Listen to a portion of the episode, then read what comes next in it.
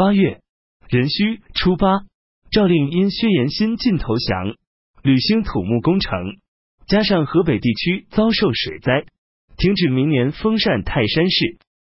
辛未十七日，古力派使者前来进贡。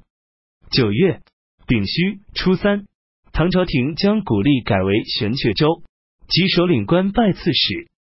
古力是铁勒各部中地处最为遥远的一个，白天长，夜间短。太阳落山后，尚有余晖。主羊皮刚熟，太阳已经又出地平线了。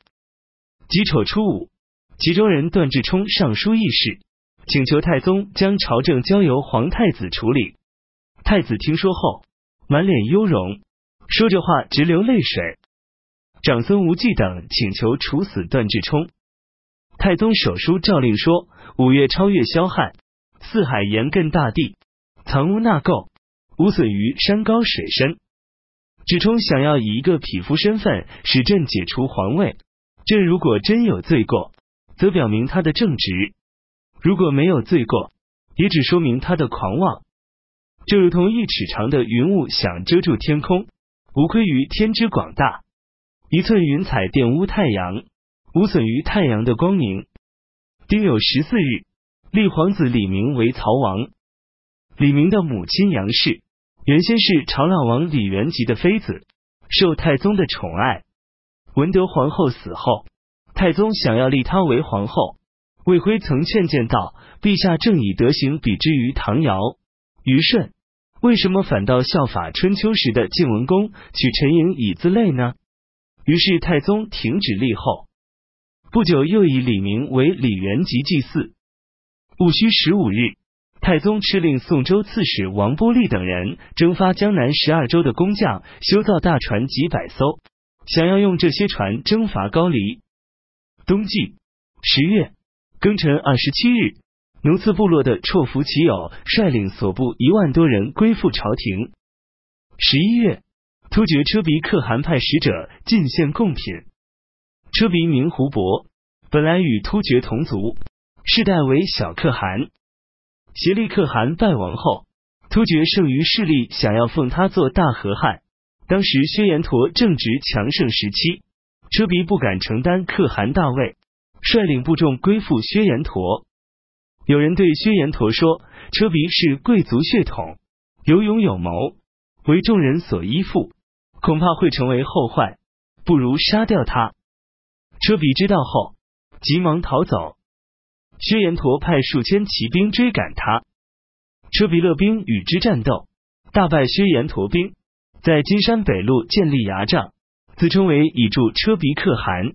突厥剩余力量渐渐归附于他，几年之间拥兵三万人，时常出兵掠夺薛延陀。等到薛延陀败亡，车鼻势力更加强大。派他的儿子沙波罗特勒入朝面见太宗，又请求允许自己入朝。太宗派将军郭广敬征召他入朝，车鼻不过是说好听的话，实际上并无入朝之意，最后竟没有来。癸卯二十一日，改封顺阳王李泰为蒲王。壬子三十日，太宗病痊愈，三天一上朝。十二月壬申二十日。西赵蛮族首领赵模率领一万多户归附唐朝，唐朝将其所居地改为明州。龟兹国王法迭死后，他的弟弟呵离布失弼即位，逐渐失去臣属国的礼节，侵扰邻近国家。太宗大怒，戊寅二十六日，诏令史持节任命昆丘道行军大总管、左骁卫大将军阿史那舍尔副大总管。右骁卫大将军契合力、安西都护郭孝恪等人领兵进攻龟兹，仍然命令铁勒族十三州、突厥、吐蕃、吐谷浑联合进军讨伐。高丽王让他的儿子莫离之任武入朝谢罪，太宗依准。二十二年戊申，公元六百四十八年春季。正月。己丑初八，太宗写成帝范十二篇，赐给太子。各篇明示军体、建亲、求贤、审官、纳谏、去禅、戒营、重简、赏罚、务农、乐舞、崇文，太宗说道：“修身治理国家的道理，都在这十二篇之中了。我一旦逝去，就没有别的话可说了。”又说：“你应当以古代的先哲圣王为师，像我，则不足效法。古人说效法上等的，仅得其中；效法中等的，不免得其下。我即位以来，过失之处不少。锦绣珠玉不断于身前，又不停的修筑宫室台榭，犬马鹰狐无论多远，也要罗至来，游幸四方，使各地供给繁劳。这些都是我的大过失。”千万不要认为正确而效法。回顾起来，我普济苍生效益多，创建大唐基业功劳大，好处多损害少，所以百姓没有怨言。功劳大过失小，所以王业稳固。然而若是要求尽善尽美，实在是多有惭愧。你没有我这些功劳勤苦而成绩我的富贵，竭力行善举，则国家仅得安定。如果骄奢懒惰，则自身都难保，而且成功来之不易，败亡却可迅速招致。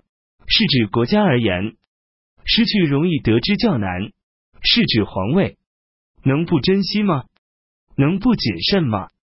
中书令兼右庶子马周得病，太宗亲自为他调制药物，又让太子前去询问病情。